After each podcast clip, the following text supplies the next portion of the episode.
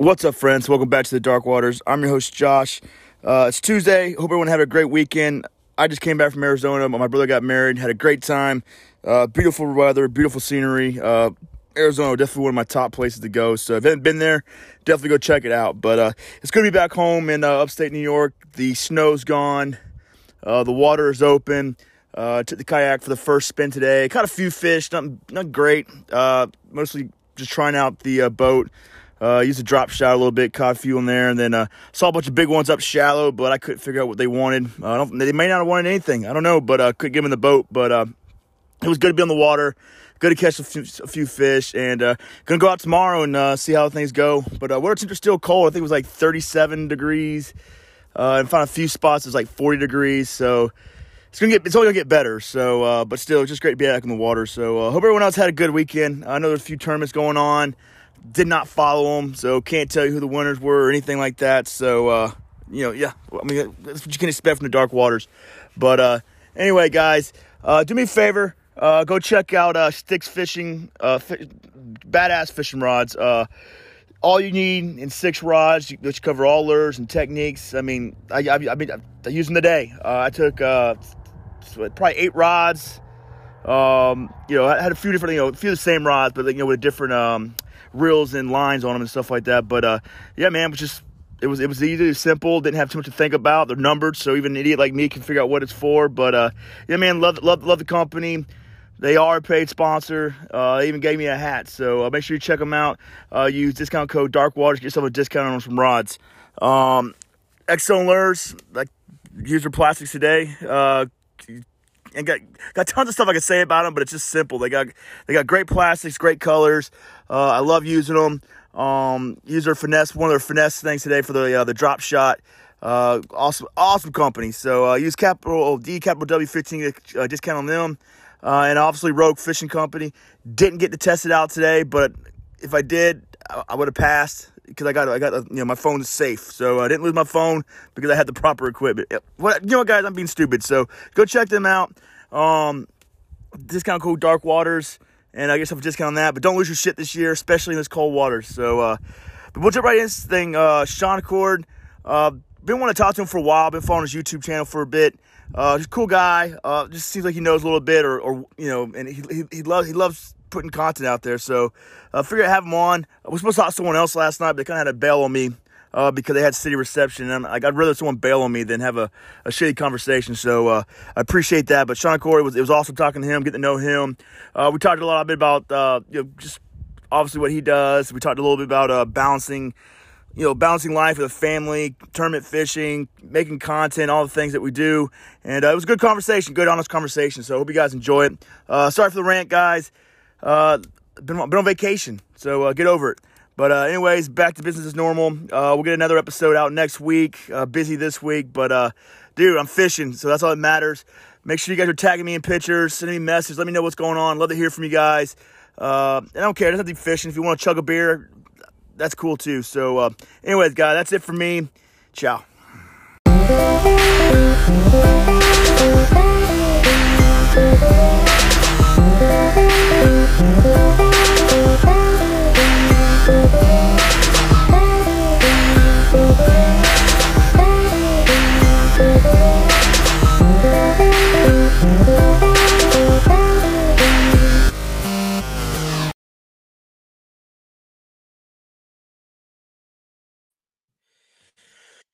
What's up, Sean? Thank you for uh, coming on the show. I know it's kind of last minute. Uh, I had a uh, another guest kind of he got bad signal, didn't want to waste my time, so I had to go out there and find someone. I'm glad you uh, you volunteered. Hey, no problem. I uh, you had actually asked me a little bit ago, and sorry about that. I was just it, has been really crazy lately. Well, good. Like, if, well, you're, you're here now. That's all that matters. Uh, got to introduce. Got to do me a favor though. It's your first time on the show, man. You got to kind of introduce yourself, just kind of who you are you know some things you've done in the past, what's going on in your life right now, and not all the fishing stuff because that's why you're here. We know we know that's what you do. So yeah. So uh, my name's Sean Acord. Um, I'm uh, obviously a bass fisherman. We know that much. Um, prior. I'm prior military, just like you. So thank you for your service. Thank you. Um, I did do a little background check on you just a little bit. Um, I'm a father of three. I've got a five year old, a two year old, and a six month old. And so that keeps me pretty busy. Um, on top of uh, working a full time job for the state of Oklahoma, I um, also do YouTube and uh, a little bit of Instagram. Although Instagram is not really like my primary platform, um, I try to put most of my content onto uh, YouTube. Is kind of where I try to focus that at. But I do have some other um, profiles and um, social media stuff going on. Uh, prior to that, I did have a little bit of a social media presence with Twitch back in the day, as far as like streaming and things went like that. Um, I did a lot of um, like charity stuff when I did that back in streaming. I've never really been into content creation for uh, making money as much as I have for like raising awareness to stuff or being able to give back to other people. Um, I mean, you can even look at my YouTube now. I don't monetize anything. I've never made any money off of it. And any donations or anything I've ever received, I've always donated those somewhere else. So, um, yeah. Other than that, that's that's pretty much me in a, in a nutshell. Well, cool. Give me one second. The little man just bum rushed me. That's it. I got to say goodnight to him. Right? Okay. Yeah. love you, buddy. Say bye. He's got to go. He's too cute. Right, cool, man. Let's talk about the YouTube, for instance. Um, how did you actually get into it? I know you say you don't really do anything for profit, but uh, you do put a lot of time into it. Um, and they're, they're good videos, and they, uh, they, you know, they kind of they tell your story of what you what you got going that day as well as there's some uh you know really good things you can learn from as well. But you know how you know, how, how'd you get into it? You know how did it become an addiction? You know those kind of questions. Um, so I think for me, uh, primarily, obviously, I started YouTube a while back when I did Twitch. So I actually have removed all those videos now. I've made them private just because that's not um, it's not what I do anymore. I used to game a little bit when I got out of the military, and so that's kind of what I would do. But now, um, no, that's okay. I get it. I get it. I got three kids, so I'm with you. Um, so for me, it became more or less like an outlet to share with people, kind of connect with people. Yeah. Um, I'm really into like editing and filmmaking. Uh, just I'm all self-taught, and I've always kind of just had an interest in doing those things. I wouldn't say I'm like the best editor or the best uh, videographer or anything like that, but I do like to think that I've learned you know some over the years in, in, doing those things but my primary focus with doing that really was if it ever took off was be able to be like to give back to the to the community. Um that's always been my goal. You can ask people that have known me since i've done it. It's never been about making money. Um i know that that's an avenue for a lot of people to make money and that's awesome i'm glad that a lot of people can make that their job and be successful but if i could ever get big enough where i could just give back to the community through like giveaways or um, information or whatever that may be. Um, that's really my focus and goal. Yeah, you know, it's you know, YouTube is very new to me. I have no idea I'm doing YouTube. I've been you know doing a lot with Instagram, but you know, one of the things that I, it's I don't know how people get into these things for monetary value because, like I said, I've talked to some people before. Like there isn't like a real blueprint to it um at all. It's just you know I don't I don't know how they I don't know how they do it, but you know one thing that I saw that I, I like it was not really anything more than just like uh, the relationships you create and like kind of the, the ability to kind of share your story or to share like your journey as you're going through this thing, whether it be fishing or basket weaving or you know whatever it is that you're into. But it's like to me, that's been kind of like the big thing. It's like, yeah, I mean, there's a, there's a bunch of us in this community that are doing the same thing, and you know, if I can make a video or you know a special type of episode that's whether it's relatable or not, but just because hey, this is where I'm at, this is what's going on in my life. You know, this is what it's for. It's like it's for everyone to kind of brag, broadcast themselves and share you know what what's important to them. Yeah, and you know everybody's got a different reason for doing it, and like I said, I'm I'm not here to knock anybody if that's their avenue and they've become successful and make that, um, you know, a business or career. That's awesome. I mean, social media is a big thing. Uh, being able to be a content creator is a very difficult thing to do. So if you can be successful at doing that, you know, I mean, I commend them for that and their work ethic because it's not easy, especially as somebody who creates videos and edits videos and trying to find time to do those things and manage a home life and work and do that kind of stuff can be very, uh, very difficult. So those that can find time to do those types of things or happen to be in that place um, in their life where they can, where they have that time to do that kind of stuff. I mean, that's great, you know. Yeah. Well, has it been easy for you, like, uh, like kind of separating, like, you're, you're like me, like the fish tournaments but you know, creating content and making videos, uh, videotaping yourself, you know, whatever it is, like that's a that's like a uh, it is it's a job in itself. It's uh, you know, you're trying trying trying to be an angler, but then also trying to do the whole content thing. Kind of like I have a hard time kind of balance that thing because I find myself playing with a camera. You know, more than I should be playing with a camera when I should be up there just getting after it. Um, especially during tournaments, you know, like I got to the point now where I was like, well, I, I might not take a camera. out in the tournament with me because I don't really need to be worrying about where the sun is. Well, I mean, I do, but not for that reason. And uh, you know, and things like that. Have you had like any uh, like obstacles or things that you just kind of like had to like separate from, you know, what you do for YouTube and like you know what you do like just whatever else kind of fishing you do? Yeah, so I'm I primarily bass fish. That's pretty much all I do. So just a little bit of a backstory is I didn't grow up bass fishing. Um, I grew up being an outdoorsman. My dad took me fishing and hunting and doing those things as a kid. But where I lived, I grew up in Northwest Oklahoma, which um, at the time didn't have any black bass species. That lake now does, but when I was growing up, it didn't. So the big things there were like walleye, um, hybrid sand bass. But I spent a lot of time uh, fishing uh, for catfish because I had a river that ran behind my house. It was maybe like I don't know two or three blocks away that I'd go down to. I'd bow fish it in the summer. I'd fish, you know, for catfish primarily was what what I did. Um, and then I got out of touch with fishing for a really long time when I went off the military and came back.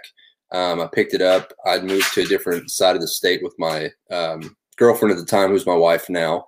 Um, and you know, I, I, started watching YouTube videos on how to really catch bass because I mean I I had caught some bass maybe like pond fishing stuff, but I've never I never knew how to target them. I never um you know before I started bass fishing I'd maybe caught like two or three bass my entire life as far as black bass go. Um and so it was really a learning experience for me. I did a lot of bank fishing like the first year of it, and about a, about a year of doing that, um, I got into the kayak side of stuff. And so I've just been an avid bass fisherman, whether it's a largemouth or smallmouth. Um, I actually prefer to target smallmouth, but where I live in Oklahoma, we don't really have a, a ton of smallmouth fisheries here. Um, so I usually try to travel to like Maine in the summer. I have a buddy who lives in Maine, and uh, there's some pretty good smallmouth fishing up there, and it's not too difficult to right. uh, learn how to do it. Especially if you fish down here, like in the southern states, like we're used to like stained and muddy water here. You know, you go to states like Arkansas or Maine and stuff; they've got that crystal clear water, so kind of gives me a a change of of pace and a change of um, scenery, so that I can you know learn more than more than just stained and dirty water. Um, but back to your question, sorry, um, about that is the filming. Yes, uh, so for me it was difficult at first. I've been doing it for a couple years now. I took I took a long break off of like YouTube and filming and fishing. So I've only been fishing for about four and a half years, even though I started like five years ago because I took like a year and a half break off of like filming and fishing. I just I was busy. I was working two jobs. I had kids. I had stuff that just you know life just took over.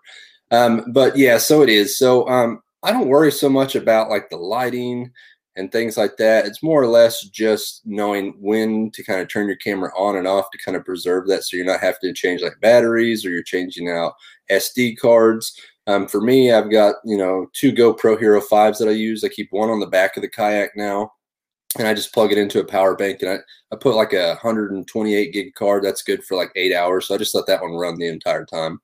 And then the chesty, I also run off a power bank, but that one I will um, keep on for a while. If I'm not catching anything, I'll turn it off. Might turn it back on a little bit when I like in a new area that I think that the fish could be. And I try to turn it off, you know, after I'm done like measuring or after each fish so that I have those cuts already when it comes to editing. So it's already there in those segments. So I don't have to watch eight hours of continuous video, which GoPro I think cuts it down to like 20 minute segments anyways. Right. But if you can cut them into smaller ones, it usually is a little bit more helpful as far as editing because I can know like, hey, this segment I can just delete because it's just me paddling or pedaling or or whatever at that time. Okay. Yeah, I haven't figured like uh, I, I do mine. I just very like uh, I'll record and if I start moving somewhere, I'll go back through that and I record. And I, like unless I caught a fish, I didn't tag it or whatever, I, will delete everything because I haven't figured out how to uh, make that workload easier for me. You know, the whole editing process is a uh, a pain in the ass. Uh, you know, when I do the I'm doing the podcast, and I'm you know obviously I'm like you, I got kids, and so to sit around at a computer and like I haven't found it easy or figured out a uh, you know a way to make it easier. Where I you know going through all the stuff and things like that. Yeah, and I that's just one thing that I do. Said, everybody's got their own workflow and what works for them. I just didn't enjoy looking through hours and hours of video, like trying to get to points and maybe missing fish because I didn't make a cut there. So yeah. I found when I break it down into smaller files, I can actually watch those and then delete out the ones that don't have any content that I want to use. And then I can just drag the ones that I keep from that file into my workflow, which I use.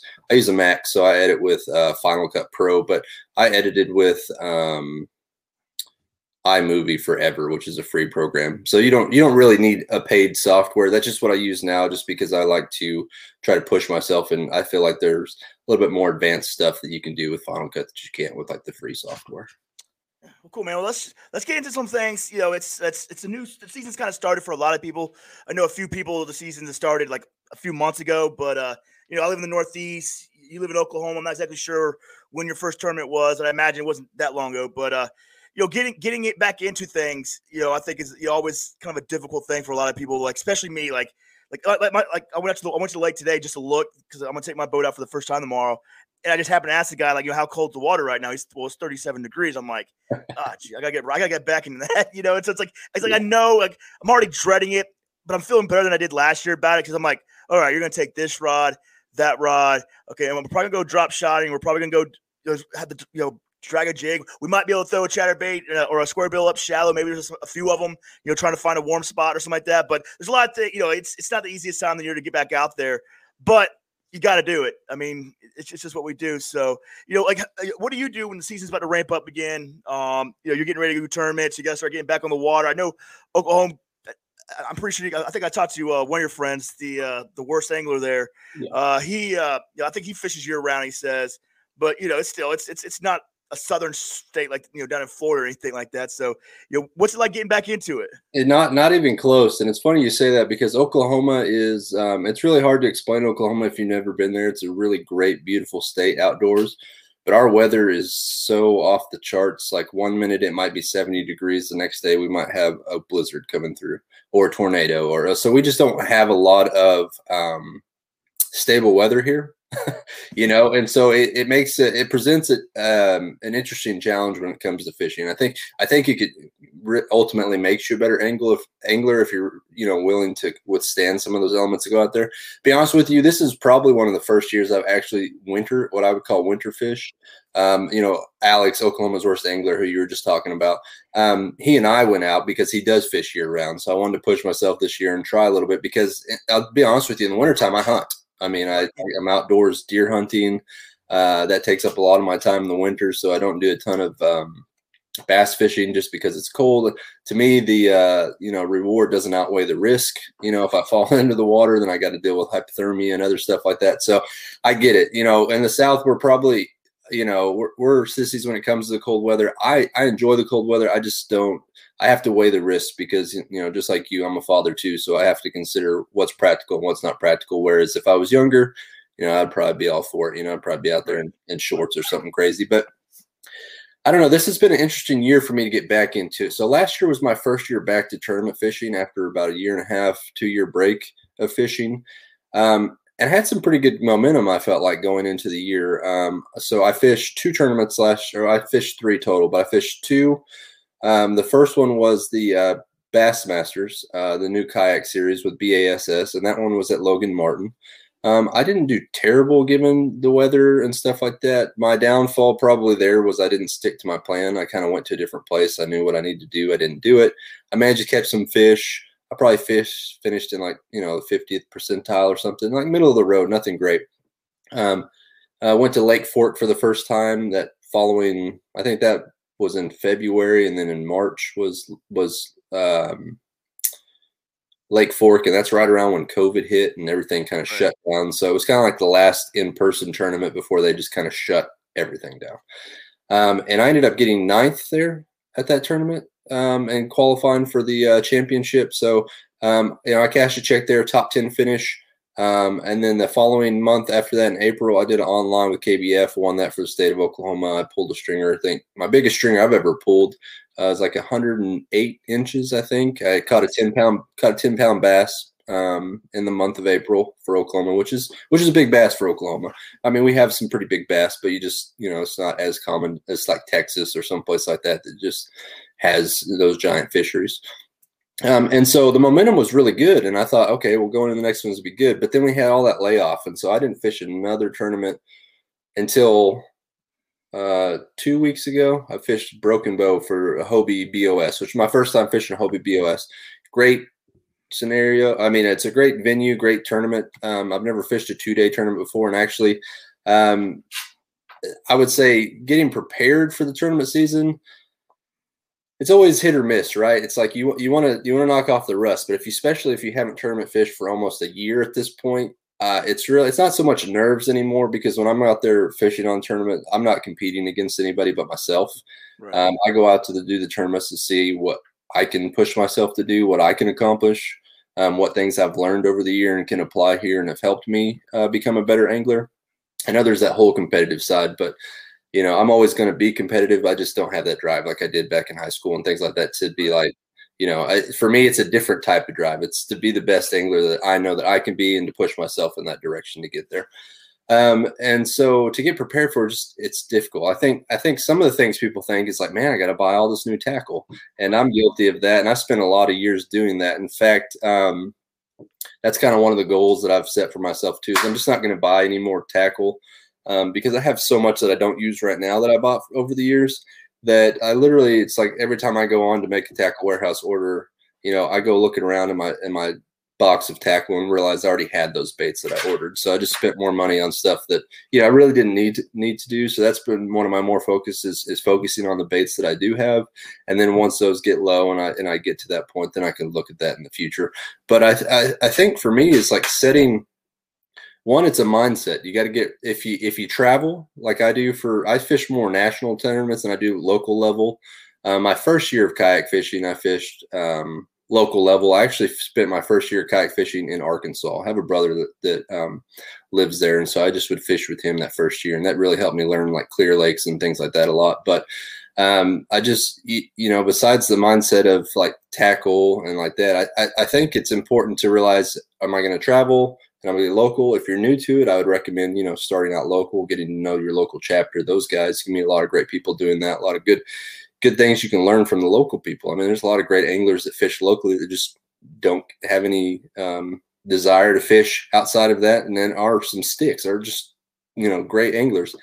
Um, and then, you know, getting prepared obviously for the travel, but also, um, game plans, right? You've got to come up depending on the fishery, like what the game plans are. And so it's really you know knowledge about the sport knowledge about the um, area that you're going to be fishing knowledge about the different types of lakes you're going to be fishing because um, you could have two lakes that are staying but one of, if one's grassy and one's rocky those are going to fish different no matter if the water color is the same or not yeah. um, and so for me i think the biggest thing just to get prepared for that is really just um, just preparation like weeks and months in advance like preparing myself mentally to get back to that stage because i think it's very easy to, to fall out especially if you haven't done it for a year. Most of the time in a normal tournament season you're not going to have a year before your next tournament.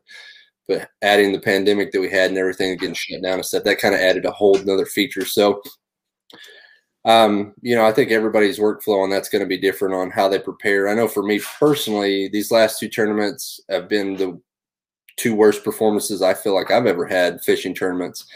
And I don't think it's because I become like worse at fishing. I just think that um, it, it, it's just different trying to get back into it from from not doing it so long. It's almost like I don't want to say starting over, but it's like that time when I took right.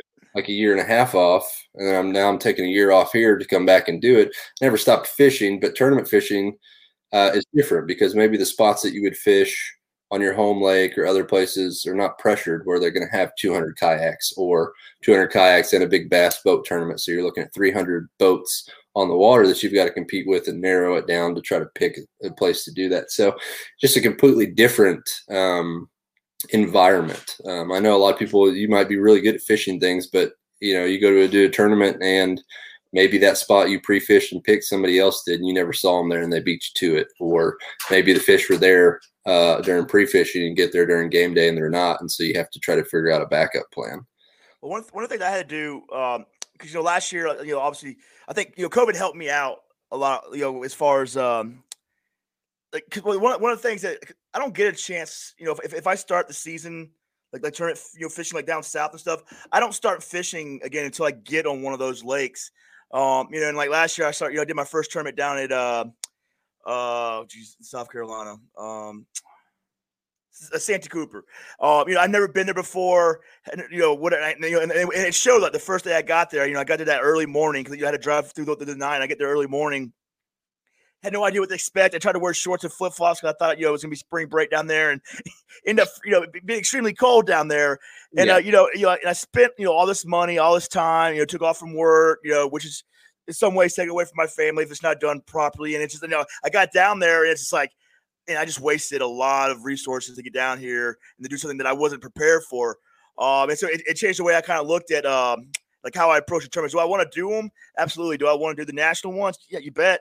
But you know, I also want to do them with like a sense of like, okay, I'm doing everything right to put myself in success. I'm not just going to, down here to fish a uh, you know national tournament just to say I fished a national tournament and to you know have a, have a, a you know YouTube picture or a, an Instagram picture with you know with someone or what or something like that. So it's like this year I was like very hesitant. I'm like I'm gonna wait. I'm gonna wait a little bit. Uh, you know, the the the Hobie's coming up here to New York. There's a few tournaments around here. It's like you know, if I start jumping into these things, you know, like, you know, for one, like kind of realize like what kind of like how good I was as an angler, like where I need improvements and like and, and trying to like weigh all that stuff with like just doing it just because I wanted to, you know, do a tournament. Like, I mean, I, it's not that I'm like you. When I look at it, it's like, you know, competitive wise, I'm not saying like like me and you are competing. I mean, we are technically, but you have nothing to do with what I'm going to. There's nothing you can do to stop me from winning. Like you're not out there. We're not playing battleship. You're not, you know, you're lob, lobbing it, you know, missiles, whatever, to you know, to to to ruin my day or anything like that. So it's not that kind of competition, but at the same time, I, I do want to go down there and, and, try to make up from what you know I'm taking from home as far as like the financial part of it, the uh, you know the, the risk taking that you're doing, the gambling that you're doing when you go down there. Like you know, I want I want to make it as uh, less luck as I possibly can, if that makes any sense. Yeah, and like I said, the reason I fish national tournaments, like I said, I, I'm not by any means like I don't consider myself like one of the best in kayak angling or anything like that. Um, I think anybody can have a good tournament. Um, but like you and I, like you just pointed out, a good point is like it's not we're not in, in, a competitive sport in the sense like, hey, we're lining up at the starting line at the same time. We're going to sprint to this spot first one there wins. Or um, I see that you do jujitsu, so we're not tumbling and you know the first person to tap or, or whatever to do those things like that. It's not it's not in that sense, and all, it's almost it it, it, it's in competition and yes you're fishing against other people but it's almost more of like a, a, a mental uh, uh, sport in my mind, just because uh, I mean, there's a lot of physical side to it. I'm not saying it's not. Trust me, like the pedaling, the kayaking, that's it. But mentally, it, it, it like you said, it, there's a lot of things that go on mentally there as well. It's like, what do I need to prove to myself? How do I get from point A to point B? Um, you know, what did I learn from this tournament? But also balancing that with family life, right? Because like I said, I did those two tournaments. I did the worst that I've I've ever done. Um, it was a humbling experience. You know, I didn't go there thinking I was going to win it anyways. Um, but I had gone there with expectations that I would hopefully at least, you know, catch a limit or or do something, um, you know, continue with that. In fact, these are probably the first two tournaments in quite a while that I didn't catch a limit on. In fact, the first one was in Broken Bow, which is in Oklahoma, that a tournament that I've fished. I fished that like I don't know four or five times over the years. And felt pretty confident in it. I've finished uh, t- you know, in the top 30 and tournaments there were about 150 people there several times. Um, and it's just one of those things. I was in the right spot, just the wrong execution, you know. Uh, same thing with fork. You know, I got uh, top 10, great. Got to the same spot I went to last year. No kayaks, great, but the fish just weren't there. So I had to come up with a plan B. I had a good plan B, but there was more kayaks there. So same thing there. I figured out the pattern. I had the pattern down that the guy wanted on. Uh, I'm not going to talk about the pattern because it's not my mind to talk about. Um, but um, I had the pattern. I had the right area. I just, again, execution and just finding the fish. You know, I just wasn't able to do it. Um, I did get one there that was 20 inches, but that was pretty much it as far as my my experience went there. So, yeah, same thing. I don't like traveling a long ways to to come up empty handed. Um, right. I mean, I don't mind losing, but it's just like I, I want to feel like I was, like, you know, I mean, like when I got there, you know, I just had I had a new fish finder, you know, I had a new graph, uh, you know, I had new rod, you know, and, and here I am, like I'm, I'm, I'm I, I, get out. I'm like only 10 minutes into it. The wind's blowing hard. They got all these cypress tree everywhere. Every single one of my reels or, you know, my, my rods got stuck in one of them. And, and I'm, you know, just, just, just was not ready to be on the water for that. You know, I mean, there was no like warming up for the show. Just like, okay, you got two days to go pre-fish and then you got tournament day. But, you know, but I was just trying to learn how to fish, not fish again, but you know, learning like how to set up my kayak, how to uh, you know set up my graph, and all these things that you, you know that when I'm at home, it doesn't matter. I'm at home. You know, I go out there one day, all right, that sucked, and then so the next time I go out there, you know, I make corrections, and then but there's nothing on the line. And so that was, I guess I was kind of getting at was like, you know, that's one of the things that sucks about being in the Northeast is like, that's it. Like it's February. You know, I went down there to Santee Cooper. It was, you know, 45, 60, you know, 50 degrees. The water was was water. It was, you know, liquid water. Then the day that I got back to New York, everything was still frozen again. I didn't fish again for another month. You know, so it's just like those things that I think about. It's like, you know, take your time. You know, like things start getting better here around April. I'm going out tomorrow to go fishing. Uh, you know, like get, get those cobwebs out and like, like, if you're gonna if you're gonna do this tournament, do it right. Don't just go out there and uh, you know, like well, whatever. There's, there's people who have different, I guess, goals. They have different financial situations. They got different priorities. Uh, you know, where mine was that is this is like no, like like coming back from that trip, and I had a few other trips that like that. Like it, like it just sucked. It's like you didn't even give your chance, you know, the opportunity to uh to really see what you're worth because you're too busy just, just, trying to remember how to do things. You know, I don't know. It's, it's kind of like you just. If I'm gonna come back home, you know, you know, with with, with an L, it's like I want to say, well, at least I was competitive, or at least I had an idea and I knew what I was fighting for, and I just couldn't get it to work. Instead of going down, you know, coming back and be like, I had no idea what the hell I was doing down there, and now I got this 12 hour or 16 hour drive back home. I got to stop and fill my gas up three or four times, you know, and things like that. It's just those are kind of things that kind of they kind of dictate like what I want to do when it comes to tournament season. Now, I mean, I'm sure I'm sure a lot of people have the same those same kind of feelings. Yeah, and I think honestly, the uh, a lot of local chapters, anyways, are getting um, more and more competitive and, and bigger and bigger um, as the sport grows. So, you know, a lot of local chapters say like four years ago, if you're fishing with like 20 people, 30 people, maybe less, maybe a little bit more, depending where you're at. And now that's double or tripled over the years because now everybody's getting into it. I mean, I, I really think that there's a good case for for local tournaments to be just as competitive as like national level tournaments. Um, we're, I doing think the, we're doing that in the Northeast. We got the uh, elite kayak fishing that uh, I don't know if you know uh, Jason Gardner from Maine um, you know, and Kim Woods and some of those guys they put together. And I'm I'm pretty excited about that because that, that kind of helped me with how I'm going to do my season because I don't feel like I have to go all the way to Florida right now or all the way to Texas right now. I got a really competitive tournament, you know, that's going to have some pretty high prizes to it. You know, all things considering, and, th- things, you know, and it's going to be closer to home. Like these are going to be, you know, I think my first tournament with them was like eight hours. So I know I feel like a lot of times we look at people because the sport's so fun and the people in it are so cool. And like one of the best parts about tournament fishing, you know, and kayak fishing is is going down to these places and seeing everyone.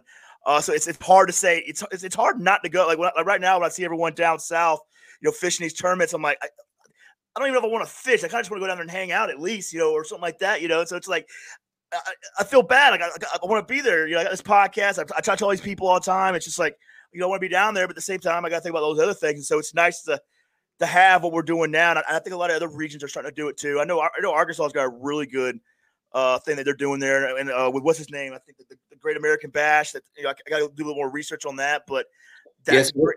they've got that. Then you know Jeff Malott, um, he's a he's on uh, the Old Town fishing team with me, and I met Jeff many years ago when I started fishing in Arkansas. He's been around for the scene for a while, and he's always been a great angler and, and a stick when it comes to competition. But uh, NSKA is pretty big over there. They've got the KBA. Um, they've got a couple different chapters that are running um, some good programs down there. Yeah.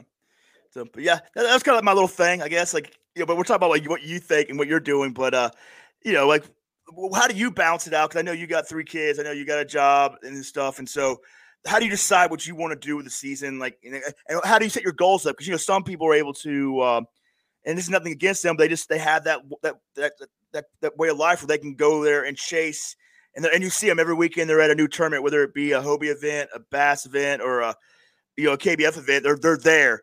Uh, but I, you know, I don't even want to talk about them because it's like we're on, we're, we're like we're living two different lives. You know what I mean? And I, if they were in my shoes, they would know what it's like. And if I was in their shoes, I would know what it's like. So it's not one of those things that is even worth comparing. But someone like you, someone you know, even someone like Jeff, I talked to Jeff Mount a few times about it. It's like this is this is our life. So like, but we want to do it. So we got to make you know my my whole thing this year was make realistic goals and don't put too much pressure on yourself to feel the need to do any, to do everything. Like, like pick, uh, pick pick and choose what you want to do. And then who knows? Maybe one day you can do all those things that you want to do because you're cashing first place checks every time or something like that. But how, you know, how do you balance it out? Yeah. So, um, and you know, like you, um, I was in the military too, and so one big thing for me was the one, probably the one downside I could say about the military. Um, I had a great experience with it, but the one thing I really didn't like was being away from friends and family for long, extended periods of time, no communication, doing those things. So, um, for me, uh, you know, I wanted to have a family, and I knew the military wasn't going to be the way to do that just for the fact of me being gone all the time and not being able to have that time to spend with kids. If i were to have them at the time i have them now but that was my thought process then. But um, even for me i try to pick out maybe like one tournament a month maybe two if i can swing it and, and you know talk to my wife and let her know hey these are the ones i'm kind of planning to do. Uh, fortunately, uh, she works for a family business that they own, so she has the ability to kind of schedule those days off on those, so she could be home if I have those tournaments. But like for instance, I fished Broken Bow in Oklahoma, and then I turned around the next week and fished Lake Fork. Um, I typically don't like to do that. I had a buddy that came down from Maine um, who wanted to do both of those, so I, I, I did those with him. But typically, I, I, really only had plans to fish Lake Fork, even though um, I really enjoy Broken Bow and, and it's in Oklahoma because Lake Fork is three and a half hours from where I live. Broken Bow is like two and a half hours, so there wasn't much difference between the two.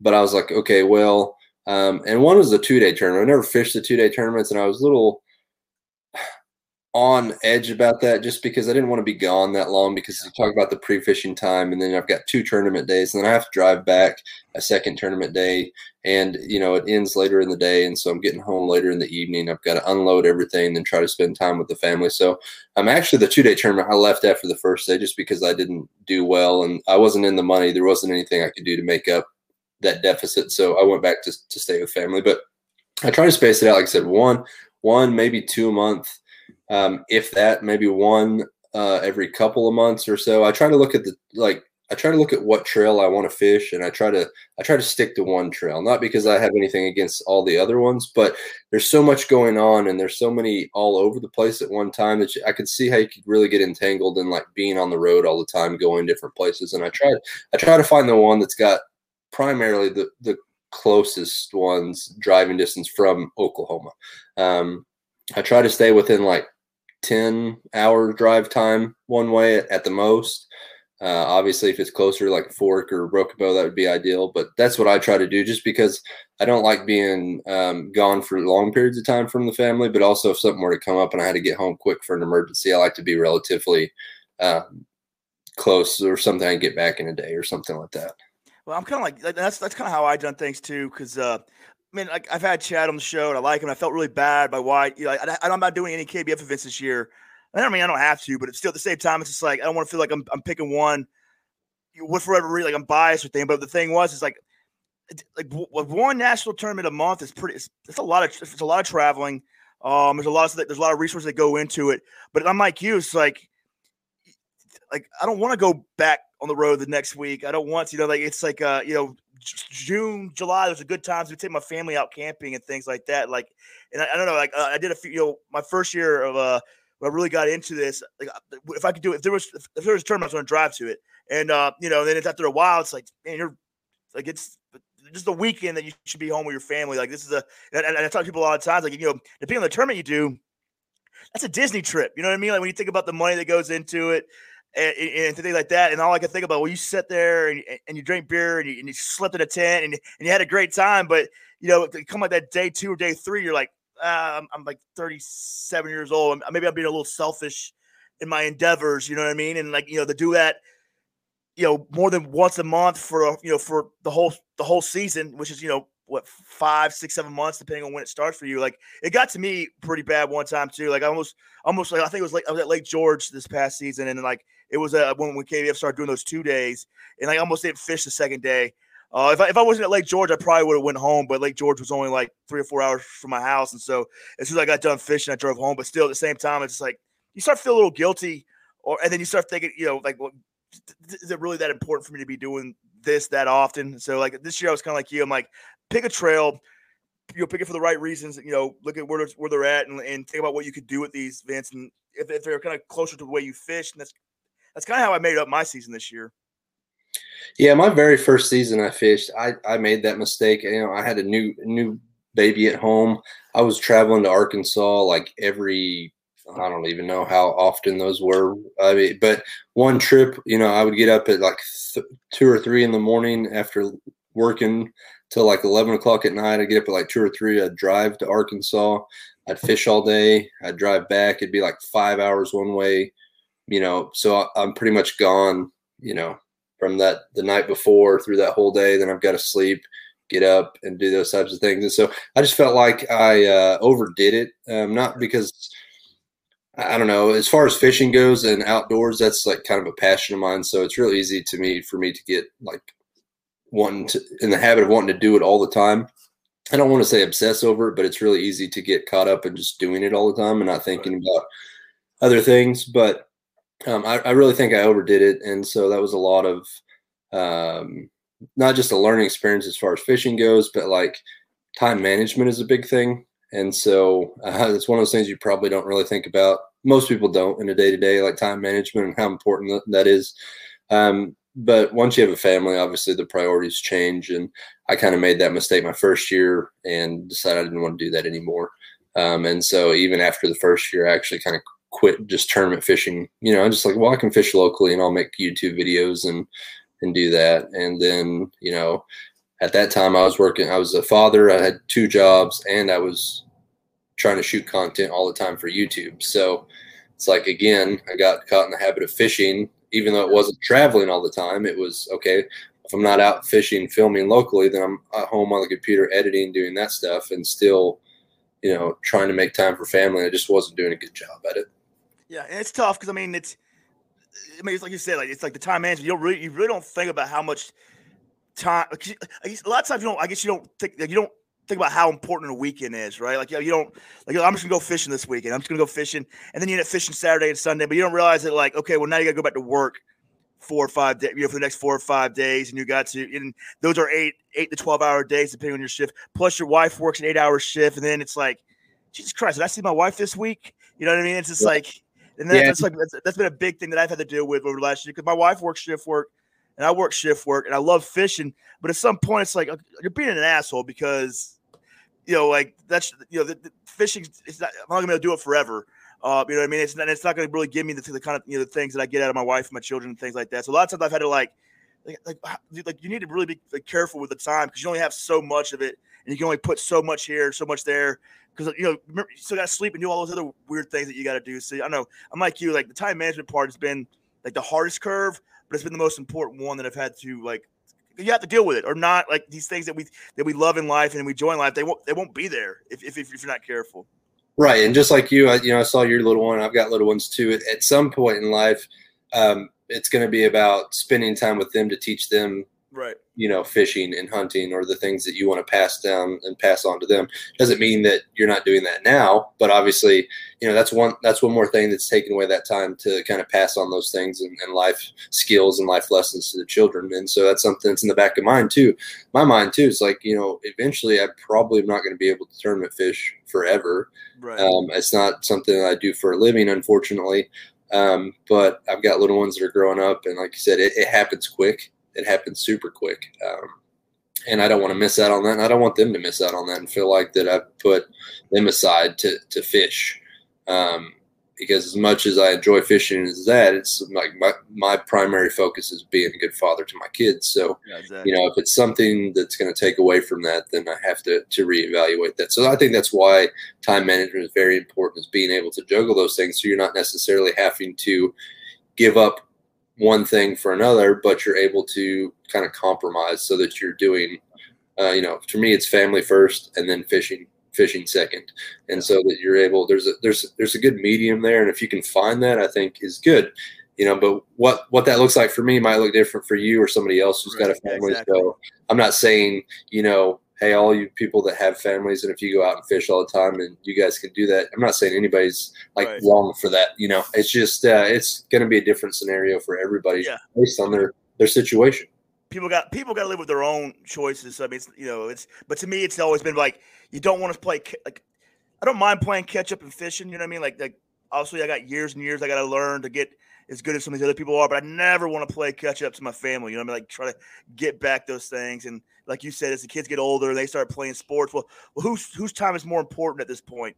Like their time as they're developing and, and, and playing sports and, and doing these things and going to dance, whatever they're doing. It's like, well, who, whose time is more important now? So I don't, want to be too much, but I'm like you. It's just like those are some of the things that you got to think about. But it doesn't mean you can't. I don't think that you can't do this. You just, just like you said, we got to prioritize our time and you know, and be strategic with how we want to do it. If you want, if it's something you want to do, but I don't know. It's yeah, uh, that's different for everybody. Not everybody's got three kids. Some people may have one kid and they're, you know, stay at home mom or something or, or whatever their scenario. I mean, it's it's different for everybody. I'm I, I can only speak for me, and, and that's where my priorities and, and, and things are as far as that go. I mean, I, I like you, I, I don't work shift work, but at the time when I started, I would work. I worked um, one way. It was an hour and a half drive to work at that time, and so you know I'd spend you know I'd have to leave a little bit early before the sun comes up, and I'm getting home after the sun comes down. On top of that, then I go fishing on weekends, YouTube and stuff like that. So it just wasn't uh, it wasn't practical or feasible. So I had to kind of really take a step back and focus on the family and reevaluate how I could manage my time better to still be um, a good father and be able to kind of have those hobbies and, and things like that. But um, you know, it's it's not an easy thing to do, and it takes time. And no matter, I can tell you, no matter how much you think you're good at uh, managing time, uh, you will always run into something along the road that you're just like, you. There's just sometimes, even though you think you're good at time management, the, there's stuff that comes up that you didn't consider in that equation, your time management. Right. And uh, fortunately for, for me now, um, since the pandemic came, I work from home now, so I don't have to really worry about travel as far as to an office or anything anymore. And that that became a permanent change. So I've actually got to spend a lot of time, a lot more time with my kids doing that during the week. So I can pick my daughter up from school, drop her off at school. I can spend time with my son, and, and those types of things. So. Well, cool, man. I know like we we got to wrap this thing up. We both got families that we got to go back to after this. And so, uh, one thing, I just got my first Old Town kayak. It's I got the big water. Excited to try it out tonight or tomorrow. So, tell me how you got in the Old Town, why you love Old Town, and then I'll let you think what you want to think, and then we'll get out of this thing. All right. Okay, cool. Um, so it's, it's funny because uh, I, I've you know I follow you on Instagram. I, I, saw that, and so you know saw that post, and um, it's funny because you had that picture because um, I figured you already knew, but the, the seriously though, I, I did have somebody a couple weeks ago that was out on the water pedaling their kayak with the drive setting like that. Um, and that just kind of happens sometimes. You know, people just buy it and they don't necessarily see like a, a, floor model or something like that, or it doesn't really dawn onto them. So I just want to make sure people are doing that. But um, so when I started kayak fishing, I started out with a, a native Propel Slayer 13. I later went to like a couple Hobie Hobie PA 14s, and then I had a Predator PDL up until I think April of last year. Um, then I switched over to the Old Town Sportsman 120 PDL. I have a 106 uh, powered by Minn Kota also, which is a pretty fun kayak, but not all tournaments allow the motor stuff yet. So I've stuck with the PDL because then I don't have to switch stuff back and forth right. to do that. But I saw that your Big Water. The Big Water is uh, a rebrand of the uh, Sportsman. I mean, of the uh, Predator PDL. So it's uh, the newer version. It's the 2020. It's now called the Big Water. Great boat. I actually enjoyed my uh, Predator PDL when I had it. The thing was is that I travel a lot solo, and it's a it's a kind of a heavy boat. Um, so it got kind of burdensome. I've already got a bad back for the military, so just like loading and lifting that thing all the time just became you know, there'd be days I'd fish, I'd load it up, and then I might be down for a day to do just because my back was just, you know, killing me from the pain and stuff like that. So as far as um, bigger waters and stability, I just don't think there's anything on the market that can beat it for the price. Um, I downsized to the 120, which is uh, so the numbers represent how long the kayaks are. So uh, the big water is 13 feet, um, and then the or it's uh sorry it's uh is it 136 the, yeah, 13 point. Yeah. Yeah. The yeah, one, yeah, so it's 13, yeah. 13 and a half feet. And then the uh, Sportsman 120 is 12 feet. And then the 106 is 10 foot 6 inches or 10 and a half feet. So I dropped down about a foot and a half. Um, you lose a little bit of storage space, and I would say a little bit of the stability that you get with the the wider, heavier kayak. But ultimately, for me, it's been a great switch. It's lighter. Um, I don't feel like I've lost a ton of speed uh, which I'm not out there racing anyways on, on the kayak. I need something that's to, you know, I feel safe in and stable in, and it's going to allow me to stand up, fish, do those types of things. So um, I settled on the uh, before I was on the uh, Old Town team. I actually had the had an Old Town kayak, and um, I ended up settling on that one because at the time when I had first bought my native kayak, I didn't really uh, like it at the time just because it was new, not because it was new, but at the time you had to buy all the accessories for it. So you spent all this money on the kayak. You had to buy a hatch. They didn't come with a hatch at the time. You had to buy the rudder upgrade, which I think a lot of people still have to buy that nowadays on them. Um, it just really wasn't. I didn't like the design of the rudder on that. It's it's mounted. It's connected to the bottom of the kayak and it goes left and right, and you can't raise it out of the water. So you know, it's just some things I didn't didn't really enjoy that. Um, I enjoyed the Hobies. They were um, very. Uh, I liked the storage at the time though. They didn't have reverse. They hadn't made the 360 right. or the 180s to do that. So I really wanted something reverse. Plus, those are really heavy. I had a trailer. I didn't really like having a trailer. That's just when I bought them. They came with the trailer. Um, I bought them off of a guy. And um, for me, kayaking is really about just being able to kind of throw it in the back of the truck go down and do that. If I want, if I got a trailer, then at that point I might as well just, in my mind, I might as well just go with a boat because they're pulling a trailer anyways. But so I ended up settling on the Old Town because it was lighter than the Hobie. It had reverse, had more storage options than I had. They had storage under the seat. They had storage on the back of the seat. They had the side things. They had the in the front, the back. I mean, it was a perfect kayak. It was stable. You could stand up on it. You could do everything that I needed for um, for fishing. And so to me, there's just really nothing that, that beats that. On top of that, they just have really great customer service. Um, I think that's one thing that people kind of overlook when you're buying a kayak is is the ability to get a hold of somebody if you ever need to get a hold of them to to rectify something or to to help with an issue. Um, not some people are going to go through their whole fishing career and never have a single issue where they have to reach out to a company. Some people might be unfortunate that they've got to reach out, you know, on a new kayak or one that they've had for a little while. And I think it's really, really reflective of a company on the relationships that they build with their customers, but also the ability to uh, communicate with them. And I feel like Old Town, um, you know, aside from me being on the team even before for that piece, was really great about that. I mean, you could get a hold of them on social media. You know, you could email them, you could call them up on the phone. I mean, there's never any lag time in like uh, their responsiveness responsiveness to you or their ability to kind of help solve the situation.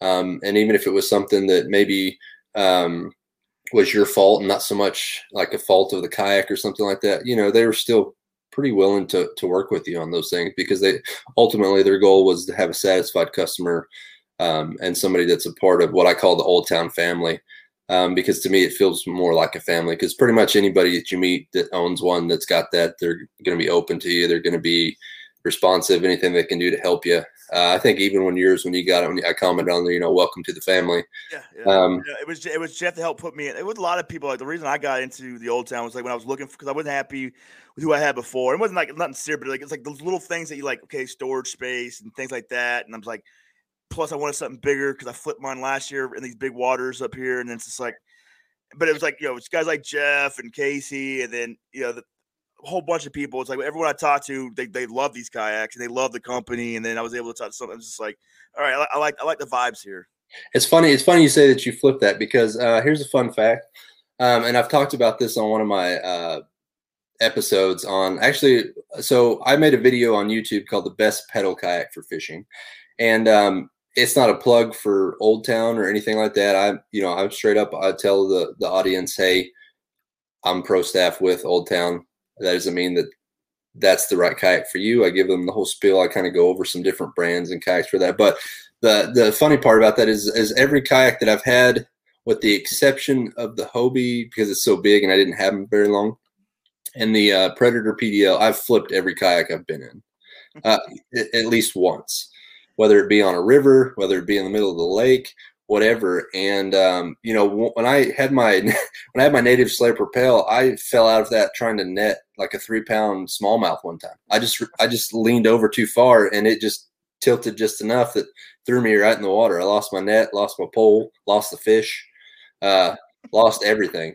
Um, so yeah, so that was a big thing for me is stability because I, I'm I've had pretty good balance, and you get better balance the more you use a kayak, the more you get comfortable with it and learn kind of where to sit and kind of not to uh, overreact to like stuff. Like you kind of you kind of know like, hey, if the kayak tips this way, your body will kind of naturally kind of lean, uh, not with it over time. It'll you know naturally your reflexes will become to lean against it to kind of help keep that because I 106 is is a lot smaller, um, and I'd say it's probably just as, as stable as the 120. It's a little less stable because it's not as big, but it's uh, the smaller kayaks when you hit stuff, it, it tends it, it, can have a, a, different impact than like a bigger right. kayak if you hit it. So when I first got that kayak, I'd run it through, and I've got a lake here that's kind of sets up like Lake Fork. It's got stumps and things like that, and I, and I didn't see it, and I hit a stump, and I mean, I just ran my kayak on the side of the stump, and I was setting like this, just stuck on the stump, you know. And before, I'd probably freak out and grab, but you know, just experience over the years of doing it, I knew, hey, I'm just going to lean on this you know, lean towards where it's about to tilt, and then you know, I was able to ease off of it without flipping it or losing anything or doing that, but um, ultimately, I think Old Town has the best platform for mostly uh, what a, bass angler needs. Um, I don't think any kayak on the market has everything that you need as a bass angler. I don't think any kayak maker is ever going to have every feature, everything that you want. But I think um, with the features they do have, uh, and the customer service that they have that makes up for any small feature that maybe you wish it had that it didn't. And now, uh, most of the time, there's enough DIY groups or videos online that if you don't have something that you can kind of make that. Um, another big thing that's going on too is like 3D printing. So, like a lot of stuff can be 3D printed nowadays to kind of retrofit out kayaks and do those types of things. So, it's really evolved from back when it was even four or five years ago when I first got into it about the things that you can do and the features that kayaks have. Um, and so I really think you're going to enjoy the big water. Um, if you haven't got out on it, I really do think you're going to feel a lot more, um, I don't want to say safe, but you're going to feel a lot more stable. Especially the first time you go to stand up on that, you're going to be like, okay, you know, I wouldn't recommend getting too crazy since it's still cold where you're at, you know, there's still that, you know, there's still a chance that, you know, you, eh, it's, it's harder. I would say and, and I'm not just saying this because I'm on the pro side. Honestly, I would say with Old Town, the way that their kayaks are built, you have a higher chance of you falling in the water before the kayak flips. Okay. I'm not saying the kayak can't flip, but the the stability and, and the amount of give that they have, it's it takes a lot to flip them. It really does.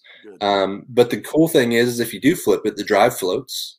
So yeah. you know you're not you're not worried about fishing your drive out of the bottom. The drive will float. Um, the uh, storage compartment you know keeps air in it when it's closed, so it, it acts as a flotation device. Right. So um, one thing going out though that I would recommend if you haven't already is like getting some tethers, tethering stuff yeah. down. Um, not because I think that you will, but that's also uh, something that's very overlooked that I overlooked a lot when I first started fishing was like tethering. Most people think, well, I just need the tethers in case I flip. But no, that's not it. It's like if you're you're going like you talked about, if if it gets caught on a tree branch, a tree branch can pull your rod and reel right out of right out of the rod holders. Um, especially down the south, we fish at a lot of trees and stuff that are overhanging. I mean, I broke I broke a a rod down at Lake Fork getting it hung up in a tree. Um, on that. And so it's just stuff that you don't really think about, or you've done it so much that you know that your stuff is gonna gonna hit up against trees or brush. I mean, where kayaks go, we we've got to be prepared to get up in the trees and stuff because that's part of the advantage of being in a kayak. We can go places that you can't really go in a boat, and some of that requires you know tree limbs or or whatever like that. So. Um, you know, rod leashes and tethers are really good. Not so much for the fact of flipping, but just for the fact of like, like I said, stuff can get caught up wind can pick up sometimes and catch your pole the wrong way, depending how it is. There's just a lot of factors that people just don't consider um, or think about if they've never had them. Um, I can't tell you the amount of stuff I've lost in the middle of the lake fishing in Oklahoma just because the wind picks up from you know five miles per hour to like 45 just out of nowhere and then blowing you know I've lost a bunch of Hawg Troughs before just from the wind picking them up and throwing them and they don't float. And so it's just making stuff float. And like I said, you mentioned a good thing about that. Obviously your life vest, you're going to have that, but you know, just making sure you have stuff down. it's really good that you're going to have that storage because the bungees on the back of that kayak are going to help you hold down. So good. Uh, that's my favorite part. Yeah, that's my favorite part so far. Or the, the bungee, like where the, uh, in the back where you can put the uh, the crate at the way that bungee comes up. It's like yeah. my other kayak didn't have that, and the bungees that did have got crazy lo- like whatever just it wasn't like that and like it, that's already made me happy because it's just like i can block down a good port because when, when, my, my kayak flipped last year i was only able to save what i could get under the boat and, and, and catch before I went to the bottom of the uh the lake and so you know it's that's a big deal Yeah, I've lost a ton of tackle in those flipping. Fortunately, I'm not. Um, so this was like the first year. So there's a couple things we talked about. And sorry, we'll just talk. It's fine. I got got some time if you've got it. Um, was uh, fish finder. So this was the first year, like like you're saying, this is the first year that I've I've used a fish finder. I've done all my bass fishing without a fish finder. Um, when I had those Hobies for a short period of time, they had depth finders on them. I didn't really know how to use them, but I found myself spending more time trying to learn how to use them than actually fishing at the time. So I cut those back out and just wanted to learn bass fishing to learn bass fishing, not just focus on electronics. Obviously, it's an important tool. I've used it some this year, more so for the water temp than actually trying to locate fish with it because in the south a lot of fishing involves like beating the banks or shallow fishing so the the, the depth finders aren't going to come in handy there anyways.